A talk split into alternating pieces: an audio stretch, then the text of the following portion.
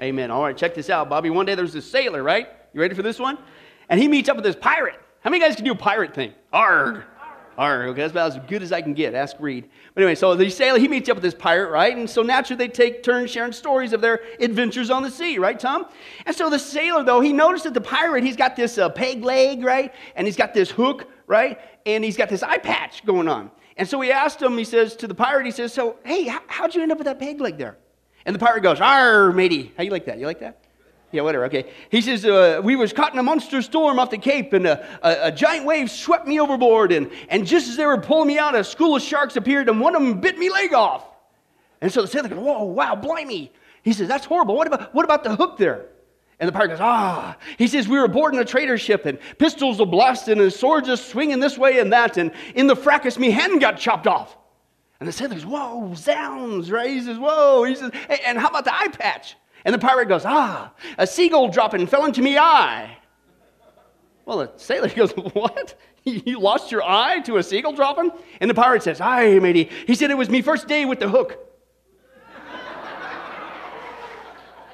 that hurts just thinking about it, doesn't it? Wow. Okay. But how many guys would say that pirate caused himself some serious self inflicted pain there, John? You know what I'm saying? The hook in the eye gives it away. Okay? And folks, believe it or not, if we too as Christians are going to avoid causing ourselves some serious self inflicted pain, not in the eye, but in the heart, in our walk with Jesus, we better get back to studying the Bible. Amen? Okay, and the reason why is because we've been seeing in our study this lack of studying the Bible is producing churches full of Christians who are acting like practical atheists. Oh, we say we believe in God. Of course, you got to say that. Bare bones is a Christian. But half the time, with our lips and our lives, we act like God is not even around, okay? And uh, it not only keeps us from growing in our walk with God, people are watching us. So guess what? Shoves them away, it keeps them from believing in God. So, to avoid this irony of you and I as Christians living like these practical atheists by not knowing who God is, we're going to continue our study on the character of God defeating practical atheism. How do you do that? Well, you get back to knowing who God is. Now, we've already seen the first thing we need to know about God. Hello, He's real. This is not some pipe dream or opiate for the masses. It's real. The second thing we saw is God is personal, i.e., intimate. Jesus died not for a stale, man made, boring religion, He died for an intimate, beautiful, loving relationship with Him, the Creator of the universe. The third thing we saw that God is wise. He knows it all. Go to him for wisdom. Don't listen to this world. God will never steer you wrong. And then last time we saw the fourth thing we need to know about God is he is sovereign. Okay? Now that could be uh, construed as a Christianese word, so let me define for that again for you. God's sovereignty means this. All things, how many things? all things are under God's rule and control, and that nothing happens without His direction or permission. And might I add, nothing catches Him off guard, okay? And we saw that this uh, understanding his sovereignty, it starts to begin to answer some skeptical questions that people usually direct towards us about God, okay? And the first one we saw last week was, well, okay, if God's so sovereign and wonderful, then why do we have all this evil and suffering? Remember that? That's what we dealt with last week. And then they'll say, well, well not much of a God he is because he hasn't done nothing about it and he's responsible for it. No, he's not. Evil and suffering came from Satan. God made paradise. Satan messed it up when evil was found in him, not God, and then transferred that to mankind and the planet through Adam and Eve, okay? And then it's not like God's up there with his hands tied doing nothing about this. Are you kidding me? We thought he's done some incredible things about evil and suffering. He has judged it through Jesus Christ. He puts a limit on it. Hey, amen. He's made a way out of this mess. Hello? Okay, and one day he's going to put it into it. And as we saw, that's the whole point. You better get saved before it's too late. You're either going to die and stand before God, or the rapture is going to happen, and you're in a heap of trouble. Either way, there's a way out of it. Praise God through Jesus Christ. Now, the second skeptical question that gets answered, I believe, when you start to understand the sovereignty of God is this next one. All right, well, does a Christian have to suffer? Right? Does a Christian have to suffer? Okay? Now, last week, if you're here, we answered the skeptical question of the non Christian Again, their origins of evil and their claims why God is the author of it and he hasn't done anything about it. That's not true. Okay? Again, we, we've already dealt with that. But today I want to deal with what I believe is breaking the heart of the Christian, if you will, putting me ye hook in the eye, okay, to the Christian, okay? And that's from all those hucksters out there, and I'm trying to be kind because I don't know what else you're going to call it hucksters, false teachers, heretics, okay? And they say that once you become a Christian, hey, here's the great news. You accept Jesus as your Lord and Savior, everything's gonna be great. You'll never experience hardships, it's perfect, blah. You smell that? That's somebody's pants on fire because you're a liar, liar, pants on fire. Excuse me? Okay. And folks, I'm telling you, this is unfortunately all over the place. And what kills me is this is what's on so called Christian TV. How, how come this, somebody has unplugged this, unplugged it a long time ago? But let's take a look at some of these false teachers, and we're going to call them out, okay? And let's take a look at what there is. One of them, big one, is Jesse Duplantis, okay, on TV, and this is what he says. Quote, the very first thing on Jesus' agenda was to get rid of poverty. Excuse me, what did we see last week? To destroy the works of the devil. Praise God to forgive us of all of our sins and to destroy the works of the devil. Excuse me, Okay, absolutely crazy. Frederick Price, he said this The apostles were businessmen. Listen to this. They were rich men and had plenty of money. I'm going to show you, aha, don't, don't be skeptical. He says, I'm going to show you that Jesus had, was a wealthy man and had plenty of money. Jesus and the disciples were rich because only rich people could take off for three and a half years. That's your rationale? You got to be kidding me. Okay? John Avanzini, he said this Jesus was handling big money because that treasure he had was a thief, i.e., Judas. Now, you can't tell me that a ministry with a treasure that's a, a, a thief can operate just on a few pennies. Uh uh-uh. uh It took big money to operate that ministry because Judas was stealing out of that bag. And if you got a treasure, that means you got a lot of money. Okay, let's move on. You got Creflo Dollar. Oh, I'm sorry, but I got to call it. That's an interesting last name. especially with this false teaching. Come on, give me a break. Uh, he says this I'm telling you, Jesus wasn't poor. And he didn't wear no rags either, like we march in on these Easter little plays that we do at our church with those raggedy sheets on. Jesus didn't have no rags on, he wore designer clothes, honey. What? Are you kidding me? It gets even worse. John Avanzini, he backs it up. He says, Oh, yeah, Jesus, he wore designer clothes. I mean, what else are you going to call it? I mean, you didn't get that stuff he wore off the rack. No, this was custom stuff. I'm just waiting for him saying he didn't shop at Walmart either. Give me a break. I say, Are you kidding me? You got to be. Here it is again. I'm, now, I'm not making this up. Here's another one from Mr. Dollar. He said this Hey, now, but without faith stuff, you have no stuff. Because faith stuff is the stuff of all that stuff. You take away the stuff, the faith stuff, you ain't got no stuff. But if you get the faith stuff and you get some more of the stuff, because now you got the main stuff. Now, did you get all that stuff?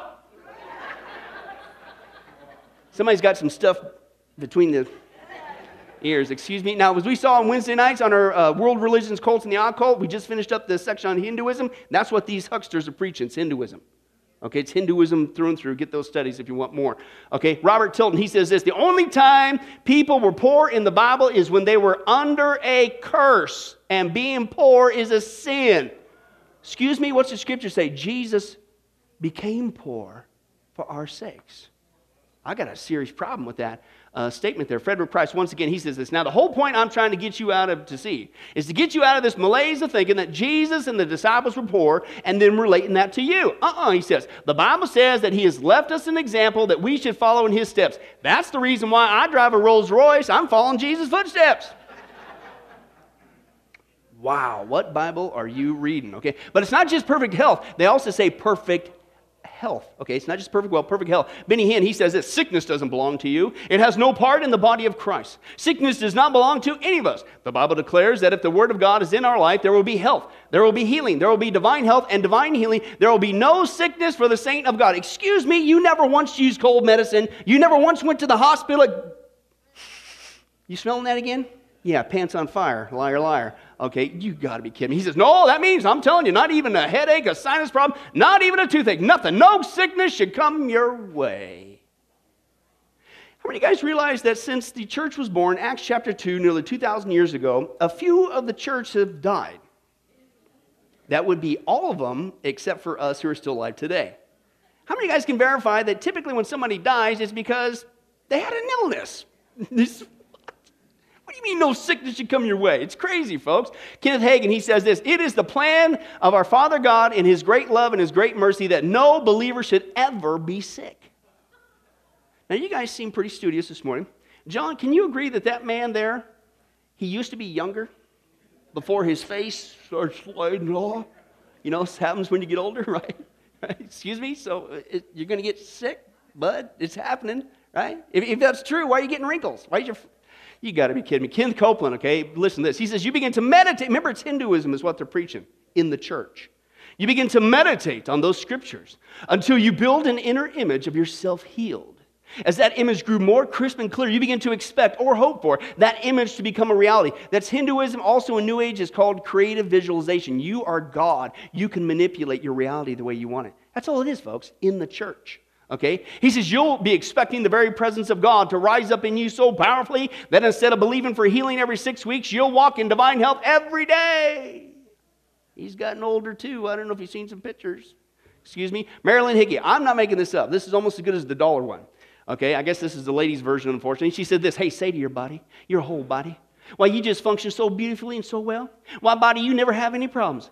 You're, you're a strong and healthy body. Speak to your leg, speak to your foot, speak to your neck, speak to your back, speak to a Christian counselor. I'm sorry. What are you talking? But that's Hinduism. You're, you got to repeat the mantra, speak to it, and you can create with the force what you want. And it's crazy. She said, and once you've spoken and believe that you have received, don't go back on it. Uh-uh. Speak to your wife, speak to your husband, speak to your circumstance, and speak faith into them, and create in them, and God will create what you're speaking. Excuse me, you don't tell God what to do. He is sovereign. He is God, not you. Okay. And one more time, Frederick Price. He says, "How can you glorify God in your body?" Listen to this blasphemy. He says, when it doesn't function right. How can you glorify God?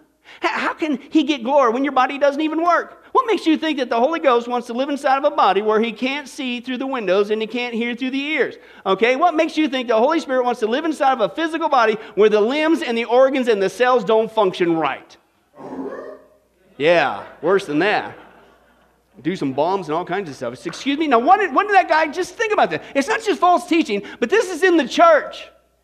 And what did that guy just do to every person, including Christians, who ever got a disease, who've ever been confined to a wheelchair, who ever had their body parts that didn't work right? Guess what he did? Urgh! He put the hook in their eye. Self inflicted. Are you kidding me? And it gets even worse, folks, okay? These hucksters not only perpetuate this false teaching, okay, that once you become a Christian, you're guaranteed perfect health, perfect well. It's a lie from the pit of hell. But what's bad enough is they got the ultimate escape plan because guess what? It doesn't work because it's not true. But when it doesn't work, they have the audacity to say, hey, it's not them, uh uh-uh, uh, it's you. And then they put another hook in the eye and they say, the reason why is because you got some secret sin you need to confess. Or you just don't have enough faith. Or you didn't sow a seed into our ministry. And so here's the problem. Now, you're feeling guilty as a Christian. You're feeling horrible. You feel, man, I, these guys tell me I'm a brand new Christian. I, I got saved and I'm supposed to have this perfect health and perfect wealth and, and I don't have it and it's not happening and ah, it just keeps poking you in the eye. And now listen, not just the non-Christian we saw last week. Now the Christian starts to wonder about God's sovereignty. Because of these false teachers. Why, God? These guys tell me I shouldn't suffer.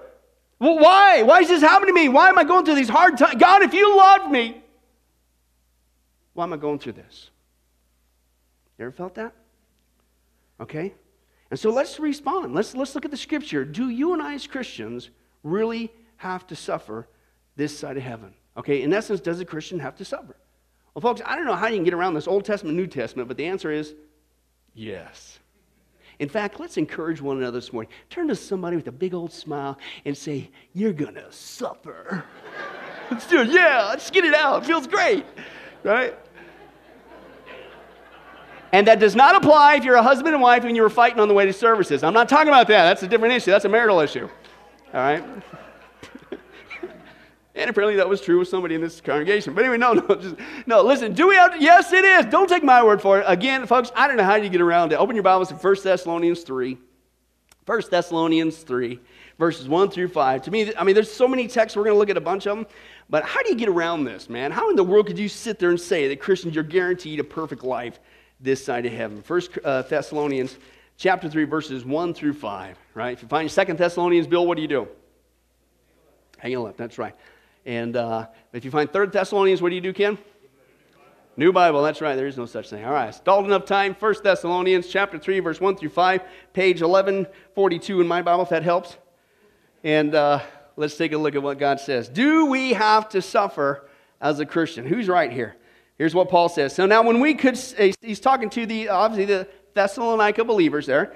And he says, So when we could stand it uh, no longer, we thought it best that uh, we be left ourselves in Athens. But we sent to you Timothy, who is our brother and God's fellow worker in spreading the gospel of Christ to strengthen and encourage you in your faith. Why? So that no one would be unsettled by what? These trials. How do you get around this? You know quite well, he says, that we're what? We were destined for them. It, okay, in fact, when we were with you, we kept telling you uh, that we would be persecuted. Turn to somebody and say, Hello, McFly. Okay, that's what Paul's saying here, basically. Are you kidding me? Uh, we're talking this again? Okay? And he says, and it turned out that way, as you well know. For this reason, I, when I could stand it no longer, I sent to find out about your faith. I was afraid, listen, that in some way the tempter might have tempted you and our efforts might have been useless. Okay? So here we see, folks, according to the text, we Christians were not only going to suffer, what was the word that Paul said there? You are destined to suffer. Why? Because heaven comes later. As we saw last week, this is the messed up version of the planet. It's not fixed yet. Not condoning it, but this is the world that we currently live in, so it's going to happen. You're going to be persecuted, as Paul says, as you well know. I can't believe we're talking about this again. I can't believe you guys would dare listen to those folks in essence. You're going to be persecuted, you're going to be hated, bad things are going to happen. Not condoning it, but it's just part and parcel of living on this messed up world full of evil and suffering, like we saw last week, okay? But notice also what Paul said there. He said he was actually afraid. Why did he send Timothy? He, he sent Timothy because he was concerned that the evil one, the devil, the tempter, was going to twist things around like those hucksters do and somehow get these brand new Christians in Thessalonica to think that somehow something strange is happening when they're going through trials. The enemy wants to twist that. And so Paul sent Timothy to encourage them to not listen to that baloney, instead of deal with reality. Yes, Christian, you're going to suffer. Okay? This is not heaven. Heaven comes later. In fact, folks, I, that's just the tip of the tip of the tip of the iceberg. When you follow God, God's people, Old Testament, New Testament, you're going to have a hard time, especially when you live for Him because this world doesn't like it. Okay, let's take a look at a few other encouraging verses. Psalms 34 19. A righteous man may have many troubles, but what's the good news? The Lord delivers him from them all. And not just troubles, many troubles. Isaiah 48 10, speaking to Israel, God speaking, See, I've refined you through, uh, though as not as silver, I have tested you in the furnace of affliction. God will use our trials to make us more like Jesus Christ, to make us better and stronger. We'll get into that in great detail, Lord willing, uh, in a few weeks, okay? But that's in the Old Testament. New Testament, what Jesus speaking, what did he say? Matthew 5, 10 through 12. Blessed are those who are persecuted because of righteousness, for theirs is the kingdom of heaven. Blessed are when people insult you and persecute you and falsely say all kinds of evil against you because of me. Rejoice and be glad, because great is your reward in heaven. Why? For in the same way they persecuted the prophets who were before you. Why are you shocked, Jesus saying? If that's what they did to God's prophet who preached his truth, when you as a New Testament Christian preach God's truth, and people hate you and persecute you and falsely say all kinds of rotten stuff against you, why are you surprised? You've got the whole Old Testament to see the example. That's what our evil world does with God's truth. Okay, Matthew 24 9. Then you will be handed over to be persecuted and put to death. You'll be hated by all nations because of me. 2 Timothy 3 10 through 12. You, however, know all about my teaching, my way of life, my purpose, faith, patience, love, endurance. What? Persecutions and sufferings, what kind of things that happened to me in Antioch, Iconium, Lystra, and the persecutions I endured. Yet the Lord rescued me from all of them. In fact, listen to this everyone, how many is that? Everyone who wants to live a godly life in Christ Jesus will be persecuted. I think it's an old quote from Adrian Rogers, if you remember him, right? It said basically, if you as a Christian, if you never experience any resistance from the evil one, it could be because you and he are going the same direction. But when you follow Jesus Christ, you're going against the current of the culture and you're going to face resistance and persecution. Acts 14, 21, 22. They preached the good news in that city and won a large number of disciples. Then they returned to Lystra, Iconium, and Antioch, strengthening the disciples and encouraged them to remain true to the faith. Why? Because we must go through many hardships to enter the kingdom of God, uh, they said there. Philippians 1, 29. For it has been granted to you on behalf of Christ not only to believe on him, but to what? Also suffer for him, since you are going through the same struggle you saw I had, and now here uh, that I still have. Okay, Philippians 3:10. I want to know Christ and the power of his resurrection. And we usually stop there. Uh-uh, keep reading. All right, I want to know Christ and the power of his resurrection. And let's all right, let's close in prayer. No, keep reading. And the fellowship of sharing in his sufferings, becoming like him in his death. 1 Peter 5 9, resist him, i.e., the devil, standing firm in the faith, because you know your brothers throughout the world are undergoing the same kind of sufferings. It's happening all over the planet. Folks, it shouldn't surprise you. And listen to this 1 Peter 4 12 and 13. Dear friends, do not be surprised at the painful trial you're suffering, as though something strange were happening to you, but rejoice that you participate in the sufferings of who? Jesus Christ. Why are you surprised? Why are you listening to those hucksters? How could you even fall for that blowing for a second and act like, oh no, something's wrong? No, you were destined for this. When you live for Jesus in this evil, wicked world, it's going to happen. Okay? And again, that's just still the tip of the iceberg. I don't have time for it, but hopefully that gives you a good smattering Old Testament, New Testament. The constant theme is this yes, Christian, we're going to have to suffer. It's all over the Bible. In fact, to me, I think one of the most obvious examples is guess who? Jesus right? He's not just the lion of the tribe of Judah and he's coming back. Amen for that. Praise God. But he's also the suffering servant. What? Suffering servant. You know, the one we're supposed to be following as Christians. The suffering servant. And yet, it isn't ironic in the American church, we say that we are, you know, I'm a follower of Jesus, I'm a Christian. That's what that word means Christian, follower of Christ. But we don't want to follow the same path he took the suffering servant. We want to take a different path. I think sometimes we want to listen to those hucksters.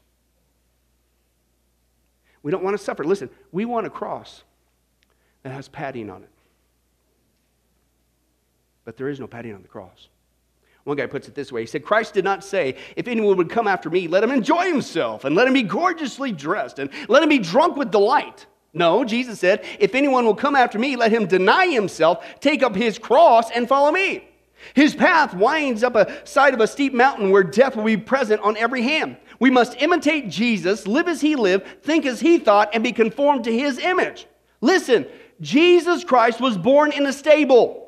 He was obliged to fly into Egypt. 30 years of his life were spent in a workshop. He suffered hunger and thirst and weariness. He was poor. He was despised and, and miserable. He taught the doctrines of heaven and nobody would listen to him. The great and the wise, they persecuted him. They took him and subjected him to frightful torments. They treated him like a slave. They put him to death between two thieves, having preferred to give liberty to a murderer rather than let him escape. And such was the life which our Lord chose while we are horrified by any kind of humiliation.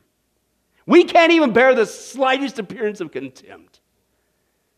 Let us, he says, compare our lives with that of Jesus Christ, reflecting, listen, he is the master, and we are the servants. And let us begin to walk in the path which he has marked out for us, because it's the only one that could lead us to him. But you might say, well, listen, Pastor Bill, that's, that's Jesus, right? You're right. He was, he's the suffering servant, right? Okay, he came, he came here to suffer and to die for our sins, okay, but I mean, not his followers, right? Surely he spared us from that. Well, let's take a look at the first followers, the apostles, right? Let's take a look at those guys. And I mean, they were right where they were Jesus. They're next in line, so to speak, right? So they were following him. So did they have to suffer? Well, once again, let's see what church history records what happened to every one of the uh, major apostles there. James, the brother John, he was beheaded. Thomas was run through the body with a lance. Uh, Simon, the brother of Jude, was crucified in Egypt. Simon the Zealot, he was crucified as well. Mark was burned and buried after being dragged through the streets. Bartholomew was beaten, skinned alive, crucified, then beheaded. Andrew was crucified. Matthew was killed by a spear. Philip was stoned, then crucified. Uh, James was thrown off the temple and he survived somehow, and then they clubbed him to death.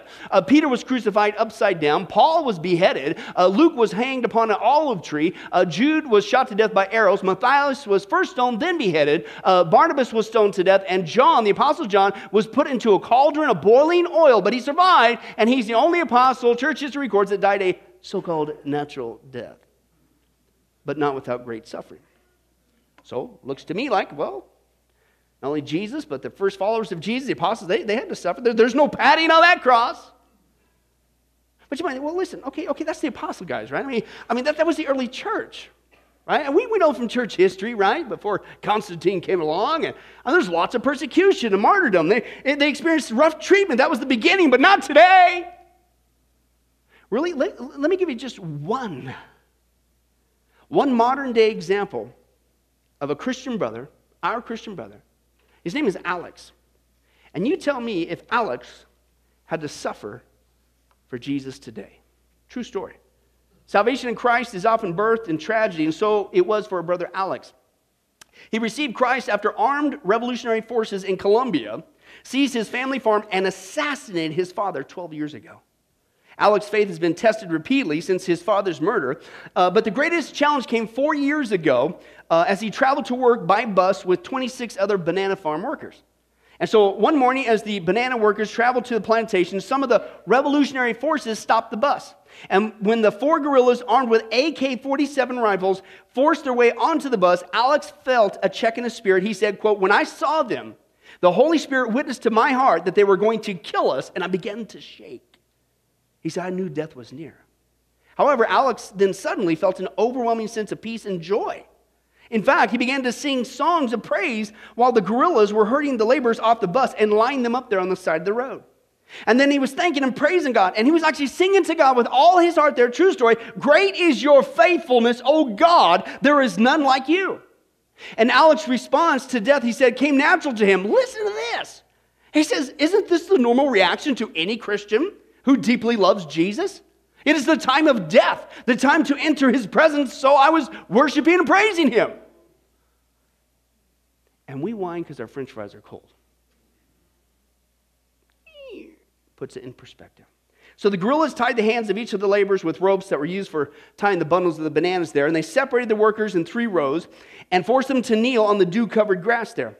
But the armed men became agitated as Alex continued to sing praise songs to God. So one of them struck Alex with the end of his rifle to shut him up. Then a coworker cried out, Don't kill me, don't kill me. I- am totally innocent. And Alex said he became so impatient with that guy that he asked him, Why are you seeking life from these men if the only owner of our lives is from God? Bravery.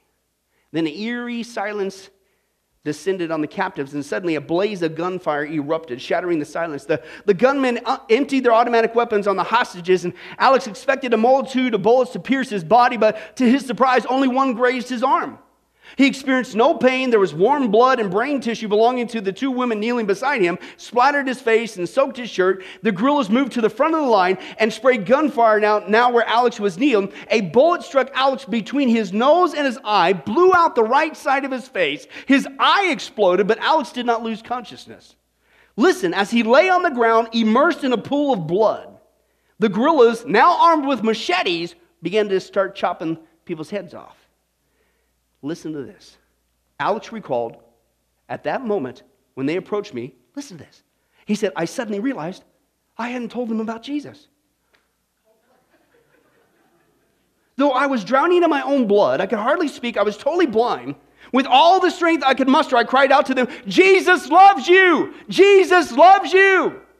And at this, an angry gunman silenced Alex, shattering his jaw with the end of his rifle. And when all was over, 25 workers perished in the attack. Alex survived and has since undergone several reconstructive surgeries on his face.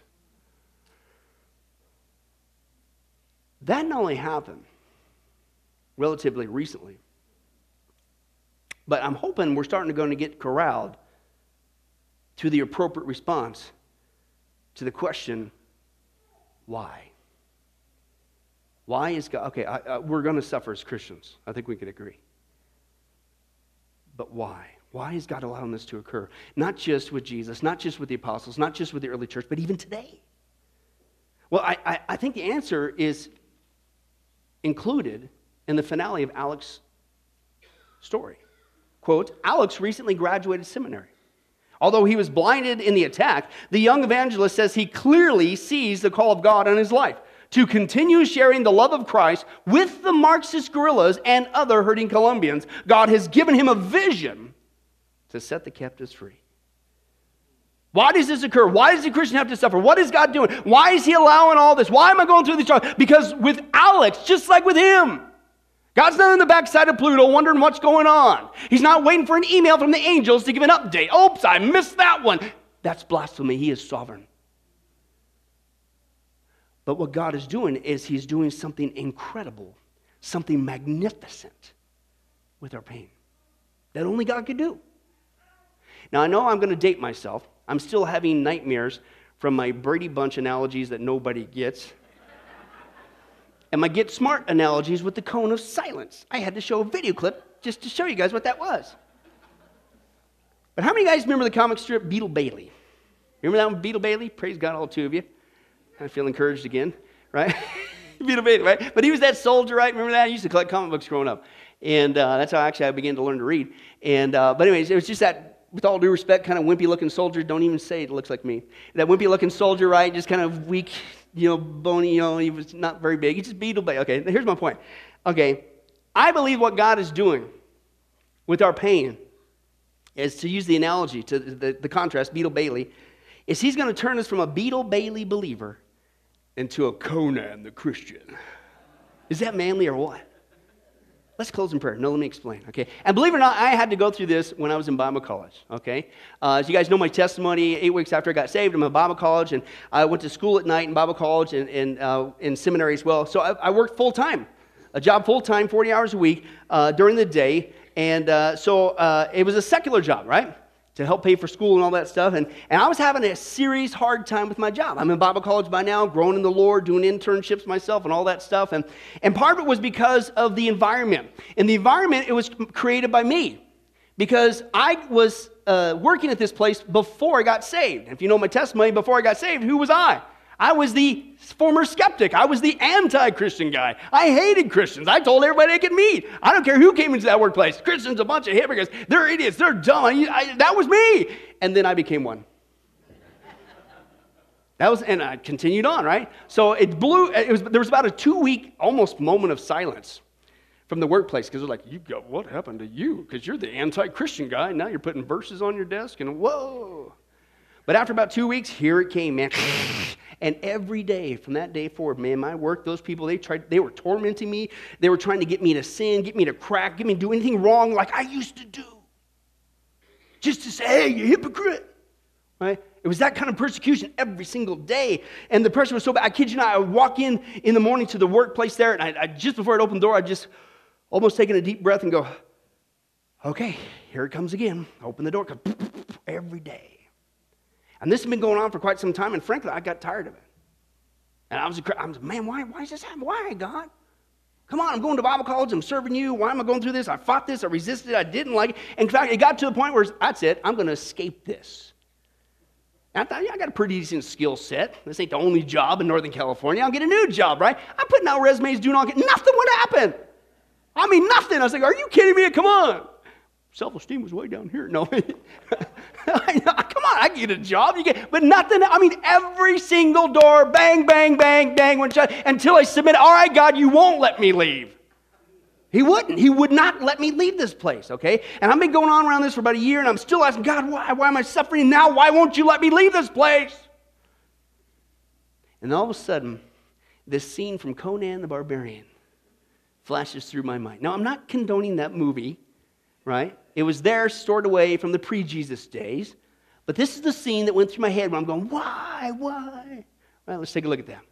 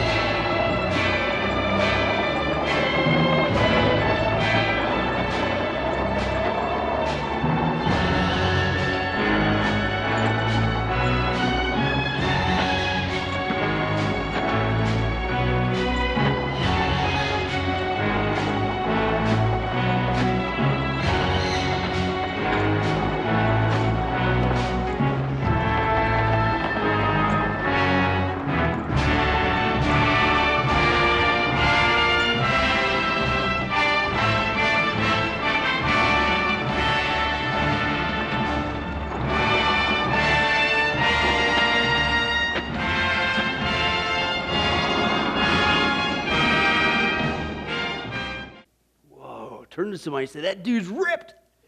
Look at him, man. See how big he got. Right? And again, I'm not condoning that movie or whatever, but I believe God was, if you will, resurrecting that scene that was stored away in my brain in the pre Jesus days to tell me what he was doing in my pain. As you saw in the beginning there, Conan was a young boy, and his family, obviously, if you know the story, he was murdered. He was hauled off into slavery, and he was strapped like a mule to that turnstile thing going round and around. And then he went around. He went around and he went around and he went around day after day, year after year, season after season. Listen, in a seemingly monotonous, repetitive, no rhyme or reason, painful journey. Why, why, why, in circles. Until one day. Don't make me do it, Chris. You're making me do it. I'm going to do it. Oh. Yeah. Right? He turned into buff guy, right? The seemingly monotonous, repetitive, painful jury did something incredible to him. Turned him into a massive buff dude, right, honey? Bobby, let's make a turnstile, that fountain out there. That's our little workout program. But seriously, that's what flashed through my mind. Listen to show me what I believe God was trying to get through my heart. This is what he was doing in my workplace. Why, God? Every day I open the doors and here it comes again. Here comes the persecution every single day again. Why, God? Why do they keep doing this? Why? What am I doing, God? Why? Why? Bang! Over time, I didn't get it right then, but God every day was building my spiritual muscles. Where do you think I developed a love for apologetics? Because every day, oh man, here comes another skeptical question.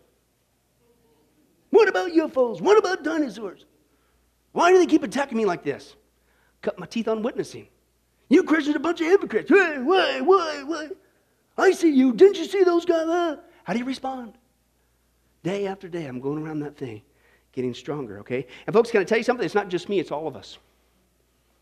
Every one of us have a turnstile. God, why? Why? Why isn't my family? I keep, we keep going around in circles. It won't stop. God, find us. Come on. How many times we got to go through this? It just won't stop. Come with relation. The kids, ah, not the kids. Oh, man. Come on, God. How many times are we going to go through this? God, why? Why? And you think you're going around a seemingly monotonous thing and it makes no sense. Why? But from God's perspective, He says, oh, yeah, watch this. And I'm not the one that said that. He did. Listen to this. I love this passage, right? Get, get that turnstile going through your brain, Christian. Uh, Romans chapter 5, verse 3 through 4. Not only so, but we also rejoice in our sufferings. Yahoo! Going on turnstile. Yahoo! It's happening again. Let's do it again. Another week. Yeah. Why? Because it produces your spiritual muscles. Suffering produces what? Perseverance. Turn to somebody and go, look at those biceps. Right? And then not only that, woohoo! The perseverance produces character. Look at those glutes, wherever those are, right? And then not only that, woo! You carry develops hope. Yeah. Woo. Apparently, I'm getting into it too much, right? God is using our pain to transform us from a Beetle Bailey believer into a Conan the Christian. Why? Because he loves us. And he's strengthened us and given us what we need when we need it. Because when the trials come, we need our spiritual muscles built up. And He's given us that in preparation with all the things that we go through in life. It's only the Conan the Christian that can say with the apostles in the early church. I mean, these guys were being burned alive. Their heads were being hacked off. Many times they were singing praises just like Alex to God. They were being uh, dumped with tar on them, lit as human torches by Nero, and they're singing praises to Jesus. They're witnessing to people all around them, the very people who are taking them to the amphitheater to be eaten alive. Only a Conan the Christian can do that. Only a Conan the can, a Christian can have their eye blown out their face blown off like Alex and still say, Jesus loved you. Only a Conan the Christian uh, can say like the Apostle Paul. Listen, Second Corinthians chapter 4, verse 8 through 9. I love this. He says, We are hard pressed on all sides, but we're never frustrated. We're puzzled, but we're never in despair. We're persecuted, but we're never deserted. Listen, we may be knocked down, but we are never knocked out. Why? Because God is using every single day the things that we go through over and over again, if you will trust Him, to give us the strength we need for living in this place that is not heaven. Heaven comes later. Isn't he awesome? Man, he's awesome. Now, God isn't condoning evil and rotten things that people do. Oh, they'll, they'll answer to God for that. You leave that in his hands. But God is so powerful I call him the ultimate recycler. He takes all of our pain, all of our trials, all of our tears, and he recycles it into something fantastic. Awesome. The very thing that we were praying for. In fact, I want to close with looking at, I believe, a Conan the Christian in the making. His name is Zach. Let's take a look at his trial. Hi, my name is Zach Smith, and I am 33 years old. I've been married to my beautiful wife, Mandy, for 11 years. We have three children, Lizzie, Jake, and Luke. And this is my story. I met Jesus when I was five years old. I grew up as the son of missionary parents in Ecuador, where I lived for 15 years. I went to college in Arizona where I met my wife. For the next 10 years, we traveled around while I worked in the information technology field. We served in our local church, and I attended seminary. I often thought about working in full-time ministry, but no opportunity seemed right. I was told about a job here at New Spring Church helping with information technology. It was perfect, an IT job at an amazing church. I took the job and started working in October of 2008. For several months, life was very good and we were very happy.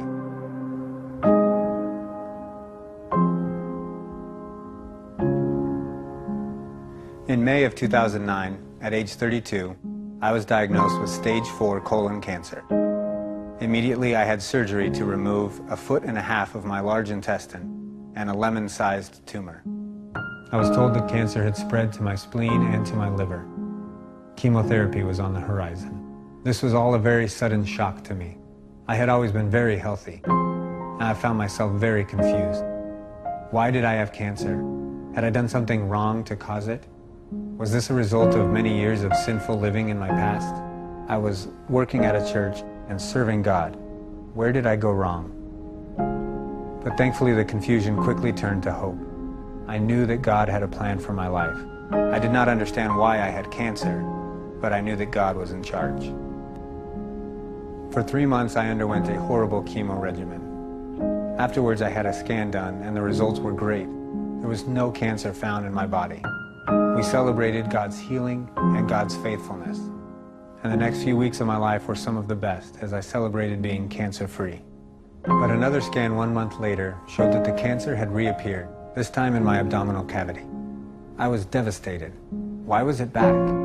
Everything was just starting to make sense, but the reoccurrence of cancer caused even greater confusion. I resumed chemotherapy and did more tests. The cancer is now growing and getting worse. Unfortunately, the chemo drugs are no longer effective in my abdomen, and surgery is not an option due to the degraded state of my liver. Medically speaking, there is nothing more for me, and medically speaking, I probably will not live to 2011. The Bible says in Matthew 7:11 that God gives good things to those who ask. God cannot give me a bad gift. And it is through that lens that I can say that cancer is the best thing that has ever happened to me. I am a better husband and a better dad, a better boss and a better employee, a better friend and a better follower of Jesus. And through cancer, God has shown me some amazing things about himself. Those are indeed great gifts. I still have questions about cancer why it went away, and why it came back. I do not understand, but I know that God is in charge. I am praying for God to heal me. That is my desire. I want to walk my daughter Lizzie down the aisle. I want to watch my sons, Jake and Luke, become men. I want to grow old with Mandy. And I want to live my life with my friends here at work. But I may not be able to work for very much longer. And I may have just celebrated my last Christmas with my family.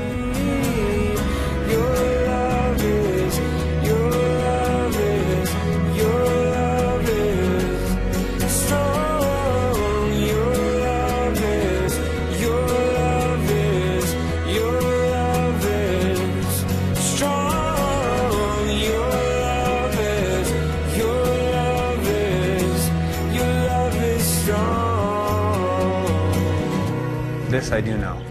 If God chooses to heal me, then God is God and God is good. If God chooses not to heal me and allows me to die, God is still God and God is still good. To God be the glory.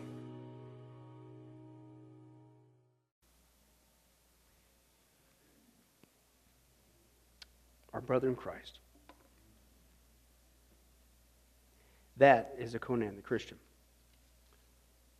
And that's what God wants all of us to be in our pain. Not to whine, but to shine.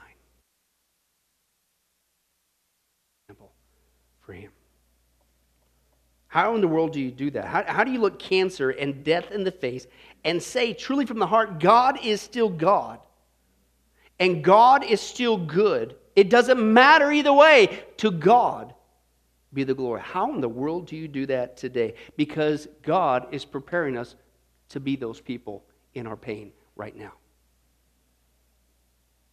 Not if, but when it comes. He takes all of our pain, all of our difficulty, He turns it all around to good, and He gives us what we need the supernatural spiritual muscles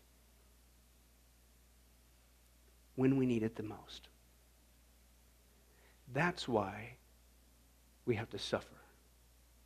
God is not dried up on the throne, He is sovereign, but He's also good.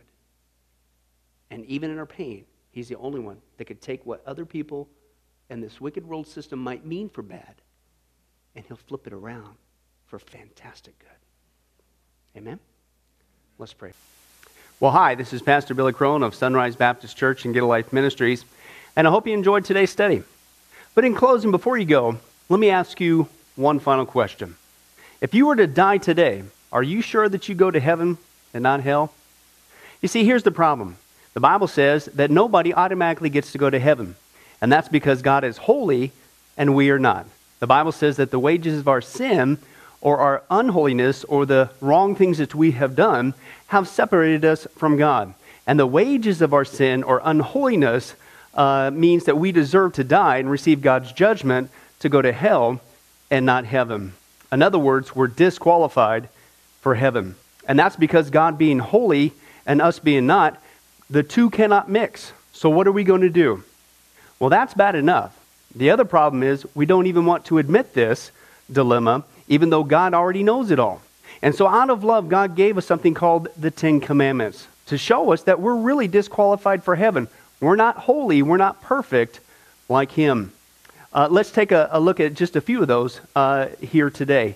Uh, the Bible says, the Ten Commandments says, You shall not bear false witness. That means lying. How many of you ever told a lie before? Well, those of you didn't raise your hand, you just did. Okay, let's be honest, folks. Let's not tell another lie. We've all lied. Well, believe it or not, that disqualifies you for heaven. That's how holy God is. He is the truth, He does not lie. And so that makes us a liar. Another of the Ten Commandments says, You shall not steal. Okay? How many have ever taken anything without permission? Well, all of our hands should have went up at that one. Uh, we've already said we're a bunch of liars. Okay, well, we've all done that. And it doesn't have to be a bank, uh, it could be a pencil in the third grade. Uh, that means that we're a thief. Okay? The Bible says that God is so holy, even his name is holy, and that's why one of the Ten Commandments says, You shall not use the Lord's name in vain. Hey, folks, isn't it ironic how uh, now the blessed name of Jesus Christ, the Bible says there's no other name under heaven by which men might be saved, Jesus Christ, has now become a cuss word? Folks, the Bible says that's the sin of blasphemy. Okay? And folks, let's be honest, we've used God's name in vain uh, before. The Bible also says in the Ten Commandments, you shall not commit adultery. And Jesus takes the standard even higher. He says, listen, it's not just physical adultery. He says, surely I tell you that if you look at another person with lust in your eye, you've committed adultery in your heart. God looks at the heart. One more out of the Ten Commandments says, you shall not murder. And you might say, well, hey, I haven't done that one. Really? The Bible says that the sin of hatred is akin to the sin of murder. You, in other words, in your heart, wish they were dead. You pulled the trigger, if you will, in your own heart. And the Bible says God sees that, and it's just as bad. He knows the mind, He knows the hearts, the thoughts, and the intents that we have. Folks, that's just five out of the Ten Commandments. How are you doing? Not very well. None of us can keep them. They're God's x-ray to show us that we're disqualified. And so when, not if, your time comes, because we're all marching towards the grave at different speeds, you're going to have to stand before God. And you're going to have to uh, say who you really are. He already knows. Hey, God, let me into heaven. Uh, I'm, I'm a liar. I'm a thief. I'm a blasphemer, adulterer, and a murderer. Folks, the Bible is clear. Such people as these will not inherit the kingdom of heaven. That's the problem. Here's the good news God so loved the world that he sent his one and only begotten Son, Jesus Christ, that whoever believes in him, what he did on the cross on our behalf, that we will not perish, we will not go to hell, but he will give us the gift of eternal life. Jesus died on the cross to forgive us of all of our sins. It's something that we don't earn, we, we, we can't earn. It's a gift, the Bible calls it, and a gift cannot be earned. He was taking the death penalty in our place. That's what the cross was of the day. And that if we would just ask Jesus Christ to forgive us of our sins and believe that in our heart that God raised him from the grave, showing that his death is satisfactory to God to forgive us of all of our sins, no matter what we've done, the Bible says we shall be saved. Uh, the Apostle Paul says that if we confess with our mouth Jesus is Lord and believe in our heart that God raised him from the grave, we will be saved. Let me give you a common analogy of what God's doing and what he did for us with Jesus dying on the cross on our behalf. Uh, in life, we know that people uh, can be sentenced for a crime uh, to where they're actually on death row. Uh, the courtroom scene has completely finished. The gavel has already sounded. Uh, they are going to jail and they're just awaiting their time before they go to the death penalty. Uh, as they're sitting there in the jail cell, it, it's a proven fact they did what they did. Everybody knows it. They're just waiting for that time for their number to come up, so to speak, and walk down that hall and be executed. Uh, there's nothing they could do to reverse their crime. No amount of good works in that jail cell can reverse what they've done. It's too late. It's over. But believe it or not, there's one way that people even today can get off a of death row. And that's if the one in authority, the governor, if he were to, out of mercy and kindness, nothing that the person did, because they don't earn it and they don't deserve it, and they can't earn it, if he would grant them what's called a pardon, out of the kindness of his heart, he has the authority to grant them a pardon and absolve them completely of their crimes uh, against the state. And did you know that there's actually been people that this has happened to, that the governor, out of mercy, has granted them a pardon as a gift, and they've gone down to the jail cell and handed that person, extended it through the bars, here, I'm granting you a pardon. If you would just receive it, you can go free right now. And did you know that there's actually been people who've said, No, I don't want your pardon? And so what happened is of their own doing, even though they had a way out, they still had to go to the death penalty. Folks, can I tell you something? That's what God did for us with Jesus dying on the cross. He sent his son to take the death penalty in our place. He, God, has the authority to grant us through Jesus a complete pardon. And every day that you're still alive, God is extending to you spiritually this pardon. But a pardon does you no good unless you reach out and receive it by faith. Won't you do that today? Won't you call upon the name of Jesus Christ? Ask Him to forgive you of all of your sins, to trust in His work on the cross to pardon us from all of our crimes, our sins against God. God loves you. He wants a relationship with you. But there's only one way to heaven it's Jesus. There's only one way to get off a death row it's through the cross of Jesus Christ. Won't you do that right now? Well, this has been Pastor Billy Crone of Sunrise Baptist Church and, and Get a Life Ministries. And if there's anything that we can do for you, uh, please don't hesitate uh, to contact us. Uh, our number, our information will uh, come up here on the screen shortly. And uh, uh, if there's anything we could do for you, please don't hesitate to let us know. Thank you for joining us. And remember, I hope to see you in heaven. God bless.